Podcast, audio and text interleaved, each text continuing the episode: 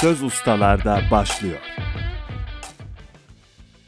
İsmim Zeki Ayak. Şu anda merkez ofiste proses ve üründen sorumlu kalite güvence yöneticisi olarak çalışıyorum. 2010 yılında Afyon Malt Fabrikası'nda çalışmaya başladım. Sonrasında da Ankara Bira Fabrikası'nda bir dönem görev aldım. Son bir yıldır da merkez ofiste görevliyim. Degüstatör, özellikle biracılık degüstatörlüğü özelinde bizim için birayı tamamen duyusal yöntemlerle kontrol eden kişi. Bu işlemede zaten degüstasyon işlemi diyoruz. Degüstasyon Fransızca kökenli bir kelime. Dolayısıyla karışık yaratması gayet normal. Farklı telaffuzları da olabiliyor. Degüstatör. Türkçe bir isim vermek istersek duyusal değerlendirme uzmanı diyebiliriz. Bir günümüz degüstasyonla başlıyor. Her gün sabah saatlerinde fabrikamızdaki arkadaşlarımız da e, degüstasyonları yapıyorlar. Prosesin farklı noktalarından gelen ürünün farklı aşamalarındaki numuneleri alıp e, bunları duyusal analiz yöntemleriyle analiz ediyorlar ve gün içerisinde de ihtiyaç olması durumunda tekrarlıyorlar. Tadıma hazır olmak için e, tadım öncesinde böyle çok zorlayıcı şeyler tüketmemeniz gerekiyor. Yiyecek ve içecek anlamında. Hatta aslında aç olmak gerekiyor. Dilinizde bir miktar böyle baharat kalmaması lazım. Ya da yiyeceklerin izi kalmaması lazım ki duyularınız daha açık olsun. Aynı zamanda da tadım öncesinde hatta tadımın olduğu günlerde parfüm kullanamazsınız. Zaten hayatınızdan çıkarıyorsunuz bir süre sonra. İşin zorluklarından bir tanesi de bu. Sabah saatlerinde aç karnına tadım yapmak daha mantıklı ve daha iyi sonuç veriyor. Dolayısıyla buna dikkat ediyoruz. Bunlara hazırsanız ve bunları göze alıyorsanız aslında degüstatörlüğe adım atmak lazım. Prosesin farklı noktalarından alınan çok sayıda numuneyi sabah saatleri topluca tatmak daha mantıklı oluyor. Böylece tüm ürünleri ve prosesin 7 farklı noktasından alınmış olan işte ürün çeşidine bağlı olarak da 5 ile çarparsanız ortalama 5 diyelim. 35 tane numuneyi tatmak sabah saatleri daha mantıklı. Daha iyi değerlendiriyorsunuz. Hem çünkü algınız daha açık oluyor, duyularınız daha açık oluyor. Dolayısıyla da iyi sonuç veriyor. Bir gün içinde tadım için genellikle 1,5-2 saatimizi ayırıyoruz. Çünkü numuneden numuneye geçerken bir miktar dinlenmeniz de gerekiyor. Yine ağzınızı suyla veya benzeri bir içecekle temizlemeniz gerekiyor.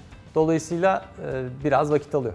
E, degüstasyon deyince akla ilk tadım geliyor ama degüstasyonda 3 temel kontrol var aslında. Birincisi gözle kontrol, ikincisi koku, üçüncüsü de tat kontrolü. Tat ve koku ne kadar çok önemli olarak görülse de bir o kadar önemli olan bizim için üründe renk, köpük miktarı ve görünüşü, aynı zamanda da bardaktaki görünüşü. Degüstasyon yaparken kullandığımız malzemeler özellikle de bardak çok önemli tabii ki. Ee, bardağın oldukça temiz, kalıntısız olması gerekiyor. Aynı zamanda şeffaf ve bize rengi çok iyi gösteren bir bardak olması gerekiyor. Ee, günlük yaptığımız degüstasyonlarda buna dikkat ediyoruz. Bir de kör degüstasyon dediğimiz bir yöntem var. Kendimizi geliştirmek için kullandığımız bir yöntem aslında bu. Burada siyah, içini göstermeyen hatta ürünü hiç göstermeyen, üstten baktığınızda da göstermeyen bardaklar kullanıyoruz. Buradaki amaç içerisinde ne olduğunu bilmeden o ürünü ya da malzemeyi tahmin etmek. Eğitim aşamasından itibaren çok zor bir süreçte, özellikle eğitimde çok zor bir sürece maruz kalıyorsunuz. Ben eğitimde ilk eğitimi aldığımda iki günlük bir serüvendi. Çok hızlı gelişmişti her şey. 150 tane biranın tadına bakmıştım. Oldukça yorucu, oldukça sizi zorlayan bir yöntemle gidiyorsunuz zaten. Farklı yöntemleri öğreniyorsunuz. Hayatınızda daha hiç olmamış, gırtlağınızda tutma gibi, işte burnunuzda kokuyu sabitleme gibi onu beyninize kazımanız gerekiyor kodlamanız gerekiyor.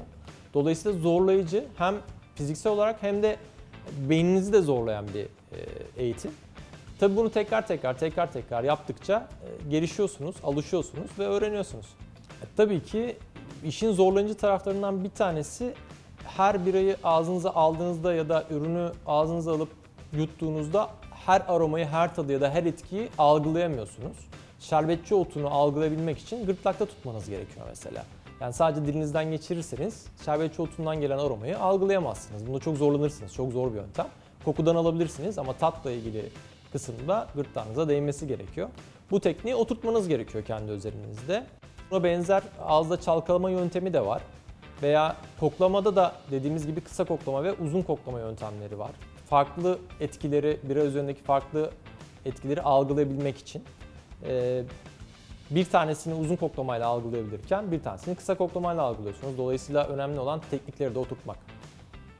Uzman degüstatör belgesini bu yetkiyi alabilmek için öncelikle sadece eğitim ve sınav aşamasında yaklaşık numune zaten test yapmış olmanız gerekiyor.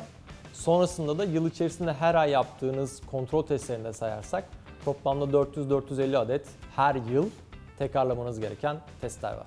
Bu işi sürdürürken hobi olarak çok böyle istediğim tiyatro eğitimine başlamıştım. Uzun zamandır da tiyatro eğitimi alıyorum. Ee, aslında bir noktada bağdaştırabiliyorum ikisini. Tiyatro eğitimi bana birçok anlamda kazanç sağladı. Özellikle daha rahat hissetmek, daha heyecanını kontrol edebilmek, gün içerisinde belli bir disipline sahip olmak gibi. Degüstatörlük de bunun gibi zaten. Çünkü belirli bir disiplinle ilerlemeniz gerekiyor ve hayatınızda yaptıklarınıza biraz dikkat etmeniz gerekiyor.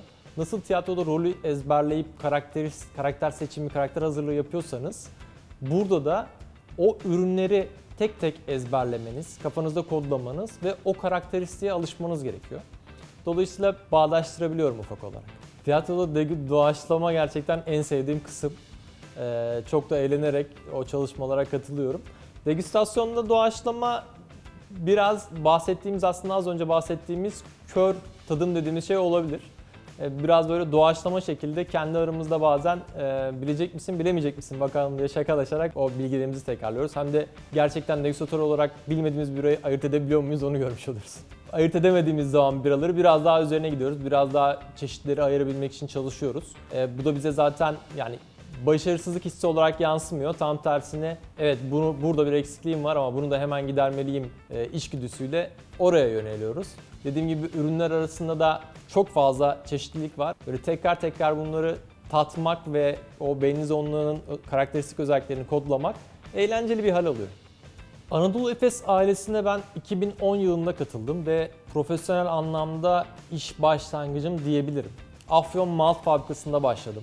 İlk görüşmemi yaptığım günü, işe kabul olduğumu öğrendiğim anı hala hatırlıyorum ve o anda da gerçekten yani bir işe girmiş olmanın heyecanından çok böyle paydaşlarıyla bütünleşmiş, yani ülkenin her sokağında renkleri olan, ülkenin her yerinde ürünlerini görebildiğiniz bir şirkete girmenin, orada çalışacak olmanın aslında bir şirketten ziyade bir aileye dahil olmanın heyecanı vardı.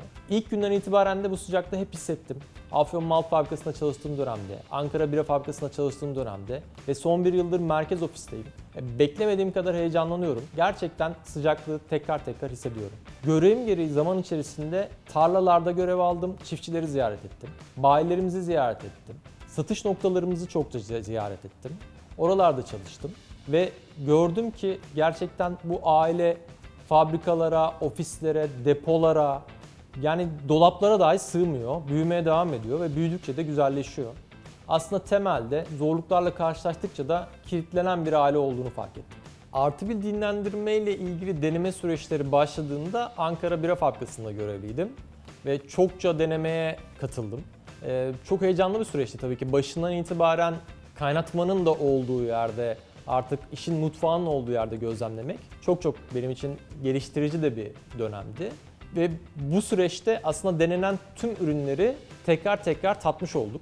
Ve optimum diyebileceğimiz en güzel ürünü bulduğumuz için de oldukça mutluyum. Artı bir dinlendirme tekniğini geliştirme döneminde yaptığımız 138 deneme ve bunun için yapılan 138 bin analiz döneminde fabrikada olmak büyük heyecandı. Çünkü 138 bin analizin tamamında orada bulunmasanız bile haberdar oluyorsunuz. Ve bu süreçte arkadaşlarımızın özverili çalışması insanı Anadolu Efes ailesine daha çok bağlıyor.